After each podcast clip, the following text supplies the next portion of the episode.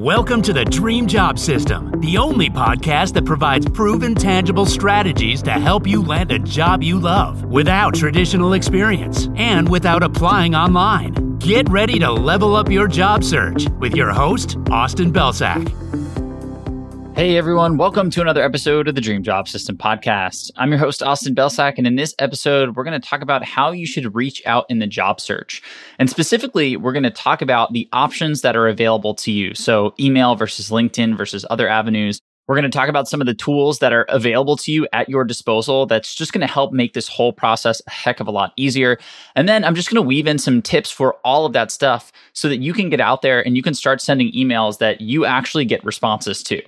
So let's dive in. The biggest question that I get from job seekers when it comes to reaching out in the job search is what medium to use. And specifically, that boils down to two mediums email and LinkedIn. Now, job seekers have varying opinions about this. There is also varying data out there. So I'm going to give you my take here and then I'll back it up with a little bit of rationale. So my recommendation is to start with email and then to fall back on LinkedIn as a plan B. And there are a couple of reasons for this. The first is the ubiquity of email. So a lot of people have LinkedIn. A lot of people have profiles, but many of them are not actually active on the platform. They're not logging in every day or every week, especially people who are really, really happy with their jobs, right? So if we send them a connection request or if we send them a DM or an InMail, it's far less likely to be seen. Whereas email is what we use every single day, especially if you're targeting this person's professional email. That's how the vast majority of work is getting done. It's happening via email. So they're far, far more likely to actually see your message and therefore reply to it. The second reason that I prefer email over LinkedIn is just the visibility that we have. There are a lot of great tools that we're going to talk about in just a second that you can leverage to get a lot more data around your email, such as when people have opened it, how often they've opened it, if they clicked on any links, all that good stuff, which just gives us so much more insight into the process compared to LinkedIn, where if we send a connection request, we have no idea if somebody saw it or not. And then if we send an InMail or if we send a regular old DM, if that person has read receipts on, we can see if they saw it one time and that's it. We can't get any more data. And then in addition to that, we have the content. So email gives us pretty much as much content as we want to put in there. Now, I'm not recommending that more is better necessarily, but having the flexibility to share your message in full or to share some links or attach something or all this other good stuff, that's really powerful compared to a LinkedIn connection request where you only get about 300 characters. You're not going to be able to do a whole lot with that. Definitely not as much as you're able to do in email. So that's another reason. And then last but not least is just the cost. So email is free and it always has been, right? Whereas LinkedIn, if you aren't connected with somebody, you have to find another way to get in touch with them, which is typically InMail. And InMail costs a whole lot of money. And if you're not willing to pay for InMail, your options are very, very limited. You essentially have to hope that you can connect with this person in order to DM them for free. So that's another huge reason why email kind of wins out here in the battle of those two. So I will caveat this take with one specific thing, and that is you should always know your audience and meet them where they're at. So if somebody is hugely active on LinkedIn, if they're posting every single day, if they're constantly commenting and engaging with other people, should you send them an email instead of connecting with them on LinkedIn or messaging them on LinkedIn? No, you should go where you have the highest chance of getting the reply. And it might not even be email or LinkedIn. They could be really active on Twitter. They could be really active on Medium. They could have a personal website or blog where they're sharing content. They could be active on Instagram or TikTok. There are all these other platforms that exist out there. So when you're considering networking with somebody and reaching out to them for the first time, do your research. Check out where they're at online, if they have a presence somewhere, and then think to yourself or ask yourself, where would they be most likely to engage with me? And that's likely going to be your best channel. However, for the vast majority of folks that are out there, they typically don't have an online presence. We see that reflected in the data. And so in that case, email is likely going to be your best bet. So I hope that gives you at least a process for understanding how you should reach out, what medium you should use.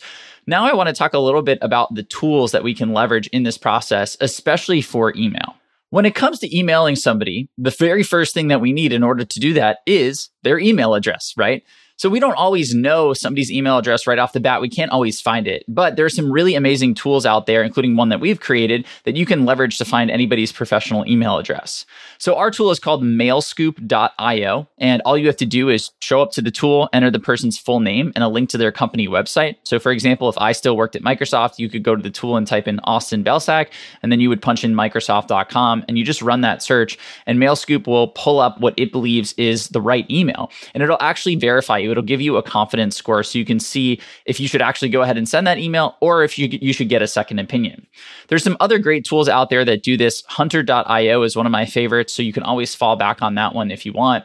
And between those two, you should have a really, really easy time of finding people's professional email address. The next tool I want you to look at is a tool called yesware.com.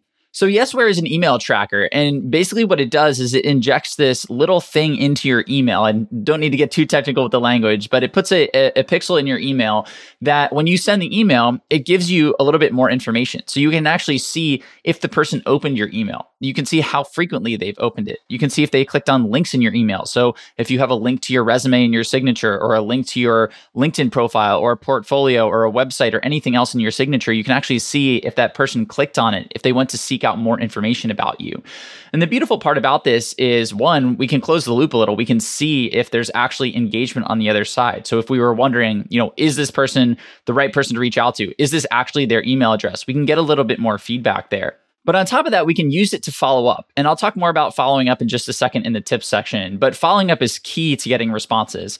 And the reason I love this is because as long as I see the person continuing to open my email multiple times across multiple days, to me, that shows interest. And that means I'm going to keep following up with them. Whereas if they stop opening it, if I never see that again, then I know that they just weren't interested or they probably aren't going to help me and I can spend my time elsewhere. So that's another great tool that you can check out. And Yesware is a paid tool. So there are a couple of other free options out there. I believe MailTrack is one. You could look at Mixmax for another. And I think HubSpot has an email tracker in their free version as well. So there are a whole bunch of options for you you there that will allow you to get those same benefits without necessarily having to pay. I personally love Yesware. I've used it forever. I'm not an affiliate of theirs. I don't get paid for saying that. Um, it's just truly a tool that I love. So that's why I went with that first. But if you'd prefer a free option, there are definitely some great options out there for you. Now, let's wrap up with some tips that are just going to help you get better response rates from your emails. The first tip that I want to share is about the other person and specifically getting them excited to reply to your email. I see so many job seekers press send on emails that they wouldn't be excited to receive and that they wouldn't actually want to reply to if that email came from a stranger and landed in their inbox. So I never understand why they're comfortable sending that to other people. And then on top of that, why they expect a reply when they wouldn't even reply to it themselves. So what I want you to do is the next time you're drafting up an email to somebody in the job search, I want you to ask yourself this question. If I received this email, would I be excited to reply to it? Or put another way, you can make it about the other person and say, why would this person be excited to receive this email and reply to it? And if you don't have a good reason, for example, if your email says, you know, hey, so and so, I saw that you worked at this company and I'm looking to get a job there. I'm really excited about everything they're doing. Here's my resume. If you'd be interested in passing it along, I'd be really grateful there's nothing in that email that the other person is going to be excited about. Like you can try to tell yourself, oh, they'll see my resume and be so excited. But I think if we're all being honest with one another, Nobody's excited to receive those types of emails. So instead, we want to find ways to make it about them. So maybe we mention a career change. You know, hey, I saw that you made this transition from industry A to industry B, and I know how hard that was. And I imagine, you know, it was a big challenge to make the transition. So huge ups to you for doing that. I'd love to learn a little bit more about your journey and your story if you're up for it.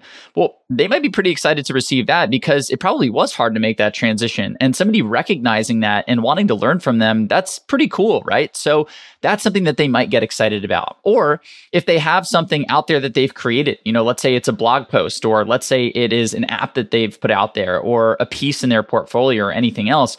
If we reach out to them and say, Hey, I came across, you know, your LinkedIn profile I saw this thing you created and I thought it was so cool for X, Y, or Z reasons, or I learned X, Y, or Z things. And I just wanted to reach out and say thank you. And then on top of that, I just had one quick question about how you put it together or your thoughts on something relevant, et cetera, et cetera. They're probably going to be excited to receive that email as well. So that's the big litmus test here is asking yourself, why would this person be excited to receive this email and reply to it? And put that another way, you could say, if I received an email like this, why would I be excited to reply to it? And if there's nothing that would get you excited, don't send that email. The second tip is to follow up. Now, a lot of people don't realize it, but the job search is basically a sales process. And so a lot of the principles, tactics, and strategies that we see work in sales also work in the job search. And that is very true for emailing in the job search. So when we look at the data on the sales side, the data shows that roughly 40% of salespeople give up after the first email or the first message. But prospects need around four or five touch points before they actually decide to take an action or close the deal. So you can see there's a mismatch there if so many salespeople are giving up after one attempt and prospects need multiple touch points to feel comfortable. A lot of salespeople are not closing deals. And that is really low hanging fruit for us because those numbers are even worse in the job search. There are far more job seekers who do not follow up than there are salespeople because it's salespeople's jobs to do that. It's just part of best practices. Whereas it's not necessarily the same way, or at least as widely known for job seekers. So, as a job seeker, when you're networking, when you're sending these emails, following up is going to give you a huge boost. And my recommendation is to follow up two to three times. So, you send your initial email, then you send one follow up, and then you send a second follow up. And then if you want, you can send a third on top of that. Now, the way that that works is you can just reply back to the original email. I like that most email platforms consolidate them into a thread. So it looks like there might be a conversation going when we see, you know, two, three emails in that parenthetical. And then all you need to do is refer back to your original message and include an exit clause and just acknowledge your time. So something like, "Hey, so and so, I hope you're having a great week. I just wanted to circle back on the message that I sent about you know this thing that you created and just asking you one question. However, I know this is a really busy time and this is a big ask coming from a stranger. So if now isn't the right time, just let me know. No pressure at all. Like please feel free to say no to me. And I hope you have an awesome rest of your week." And then you can just send one of those every five to seven business days until you hit your cycle. And as long as that person, again, if you're using the email tracker, is opening those emails and doing it multiple times across multiple days, it's a good sign that they're still interested. They still want to help, but maybe some other things had gotten dropped on their plate, some other priorities from their boss or in their personal life or whatever it is. And that's why following up is so important. It just nudges our email back to the top of our inbox so that they can see it with fresh eyes again. So that's it for today. I hope that the medium breakdown and these tools and these tips are just going to help you get a little bit of a boost in the emails that you send in the job search. I know it can be a difficult thing, especially when you're starting out, but I promise you, if you implement some of these best practices, if you get out there and just stay consistent with it and get those reps, you're going to improve little by little every day. And before you know it, you're going to have a whole system down for sending great emails that get replies consistently. And that is really going to change the game for you in your job search. So thank you as always for listening, and I will see you in the next episode of the podcast.